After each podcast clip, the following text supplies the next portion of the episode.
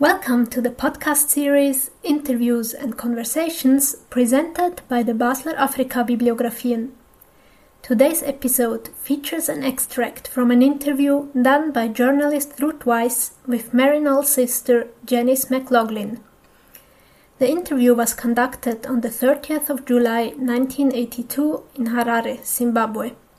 Sister Janice reflects on her decision to move to Rhodesia where she worked for the Catholic Commission for Justice and Peace in 1977.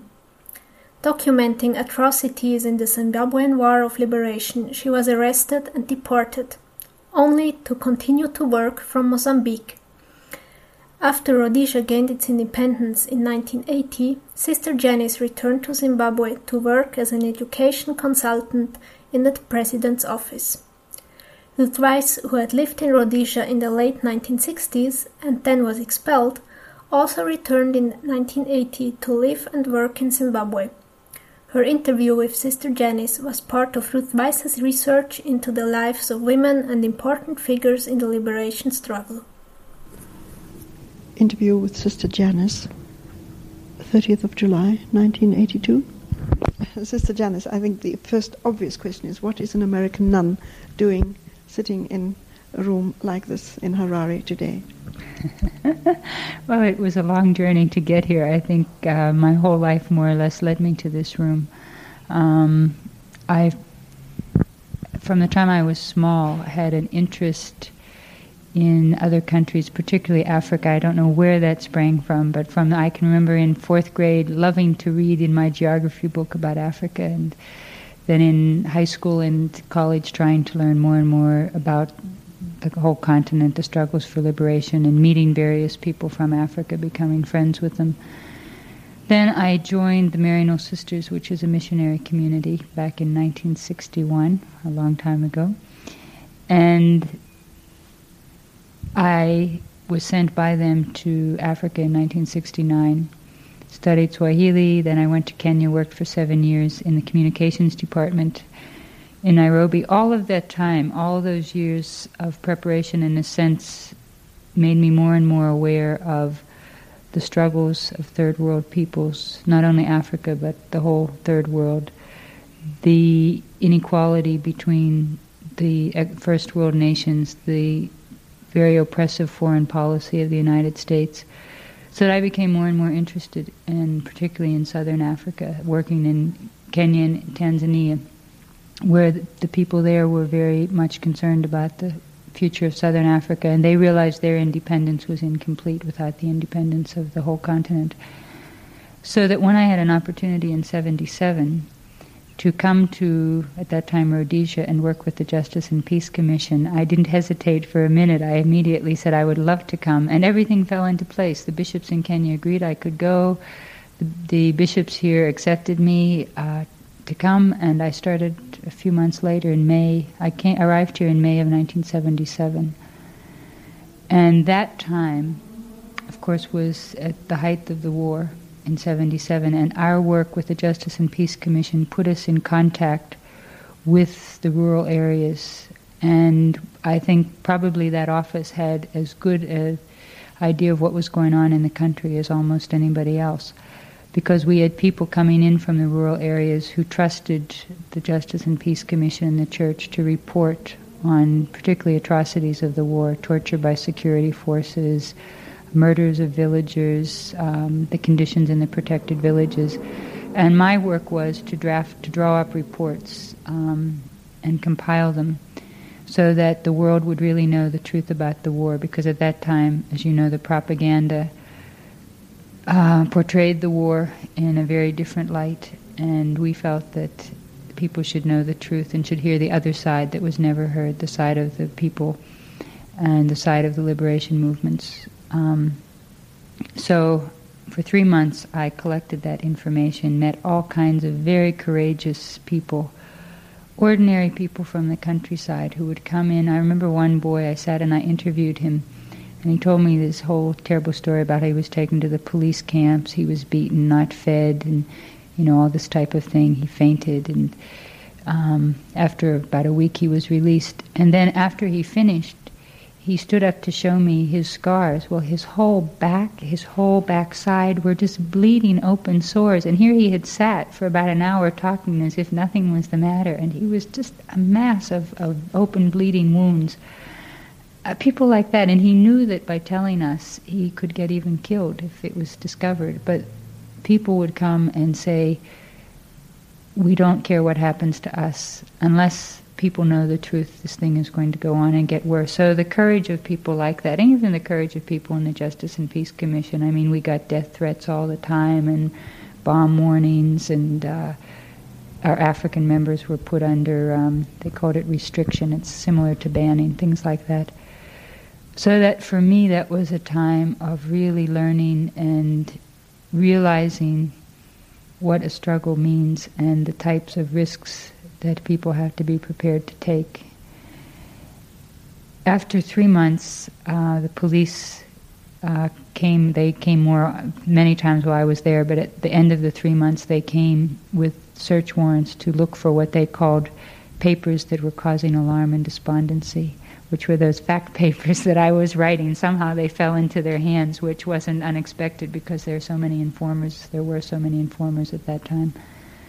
So they searched our offices. Um, then they searched the homes of four of us. In my house, they found, found a diary which I had more or less been keeping notes of things that had been happening as they went along and hadn't thought much of it. I wasn't expecting that my house would be searched. And then they went away. And I knew, I said, we had a Justice and Peace meeting that evening, and I said, Oh, I, I know exactly what they're going to say once they read my diary. They'll be back accusing me of being a communist and supporting terrorism. And sure enough, about 10 minutes later, the police came and they took me away um, to detention, um, to Chikurubi prison, just outside of uh, Harare. Yes. So I was kept in detention for three weeks, which was another very, um, in many ways, inspiring experience because the other women in the prison were all political prisoners, most of them, all the black women, the majority would be political prisoners, and there were several hundred of them. There were about three or four coloreds who were there on petty crimes, um, and three white women who were there for stealing or embezzling money, things like that. I was supposedly kept in solitary confinement in the colored section, but in fact, uh, I had quite a lot of contact with the other prisoners. Prisoners have a way of evading all of the rules that there are, and they were wonderful. I mean, from the day I arrived, they showed me support. The guards, the black guards there, there were three white women in charge, and then all African guards. And the very first day, they said, uh, We want you to know we also support the boys, but we have to feed our children, so that's why we have these jobs and they were very kind to me um, throughout. Some of the women prisoners would smuggle notes to me, and before I left, in fact, a group of them, the grapevine, they knew before I did that I was being deported, and they smuggled these notes for me to take out of the prison, which revealed the conditions in the prison and how they were treated. And of course, I saw in the prison the same kind of discrimination that was in the society. Even in the prison, people were segregated and had different conditions based on race so that whites had much better conditions than blacks, and the coloreds were somewhere in the middle. Um, after three weeks in the prison, um, I was taken out once to court, twice I guess, and to see if I could be released on bail, and they denied me bail. They said I was a self confessed supporter of terrorism. In fact, in the court, I was asked to get up and speak for myself after the lawyer spoke, and they said, Would I be willing to take the stand? So I did. And I said very openly when they asked if I supported, um, I guess they said, Do you support terrorism? And I said, I support the liberation struggle. I don't call them terrorists, you know. And, and then some of the guards on the way back, they said to me, these were the black guards, they said, Oh, we almost clapped when you refused to call them terrorists. Um, so anyway, I went back to prison, and eventually, after three weeks, I was deported back to the United States. And from there, I I guess I'm giving you a long story about how I got here, but anyway, um, from there I was worked in the U.S. with a church-based lobby group called the Washington Office on Africa. what we did, well, I had assumed I'd go back to Kenya, but when I got to the States, a whole group of Zimbabweans came to see me and they said, You can't leave our struggle now. You know, stay here and work with us and help us educate Americans because they'll listen to you. They think we're exaggerating, but if you tell them what it's like. So I stayed in the States for about a year and a half, traveled a lot, giving talks wrote a lot, uh, lobbied a lot in Congress, testified before various Senate and House committees on the conditions in Zimbabwe, um, and kept getting new information from the Justice and Peace Commission, which kept operating all this time. We were never banned, even though we were, you know, harassed a lot, and the, we were supposed to go on trial. The trial, in fact, never did take place. Then. Um, after about a year and a half in 1979 in fact i went to mozambique once in 78 i was invited to be a member of a delegation of black american journalists. So when i went to mozambique i met all of the zanu leaders and they were so welcoming. And I, the one in particular i'll never forget the late comrade Tongogara. He was such a fantastic person and uh, we were in the airport in Maputo, and somebody said, "Oh, Comrade Tongo's here. Would you like to meet him?" I said, "Oh, I'd love to meet him," but I was a bit nervous. You know, I thought, "Oh my, what is this man going to say? He's probably going to tell me, you know, what are you doing, meddling in our, you know, struggle." So somebody took me over and introduced me, and he just he grabbed my arm and threw his arms around me, and then he stood there rubbing my arm, and he said. Uh, you helped us. You helped us prove that the color of the skin doesn't matter he said, We keep trying to tell our comrades that the enemy isn't just the white person, that the skin has nothing to do with it. He said, and now we can use you as an example. We could tell our comrades, see, here's a white person who supports our struggle and goes to prison for our struggle. And uh, he was just, you know, so welcoming and warm. And then he said, and we need you to keep working with us. And he's, I was soon going back to the States. He said, you go back and you get more supplies for us help us get medicines for the refugees and food. So I went back for uh, another year, and the following year I returned. By then I'd been in contact with ZANU, and some of them had come to the States, and they asked if I could come and work with them and help with the refugees.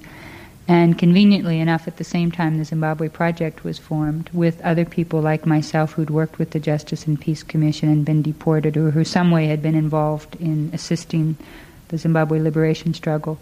So they also needed somebody to go and work in Mozambique with refugees. So the two things worked together.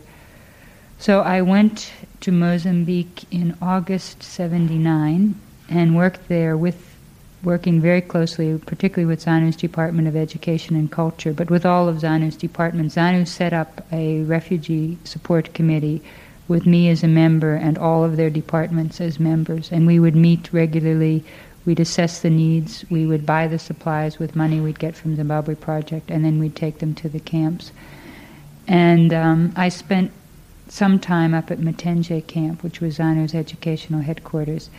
And again, I was so impressed with what they did uh, during a very difficult period when very little food, little clothing, poor living conditions, but yet they had developed in the midst of all that a very uh, new and revolutionary education system, which we're now trying to implement here in Zimbabwe.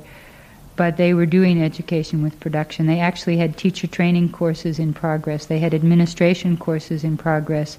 They had all primary, secondary school cultural activities, plays, you know, everything going on um, in the midst of the, the war. So I felt very you know, privileged to be able to be there. And they, they still tease me now. They said, You were the only white we ever allowed into our camps to, to actually stay with us. But again, I saw there too this same attitude that Comrade Tongo had of this anti racist view of the struggle, because most of the camps had signs around the camps saying, um, you know, the color of the skin doesn't matter, um, things like that. So anyway, I stayed there up until July 1980 when the refugees were repatriated. And at that time, it looked as if the work of the Zimbabwe Project would wind up. Um, so I went back to England and then back to the States for a few months. And then when Comrade Mugabe came to the United Nations that September, I guess end of August, September, I met with him in New York and he invited me to come back. He said, Of course you're coming back to Zimbabwe.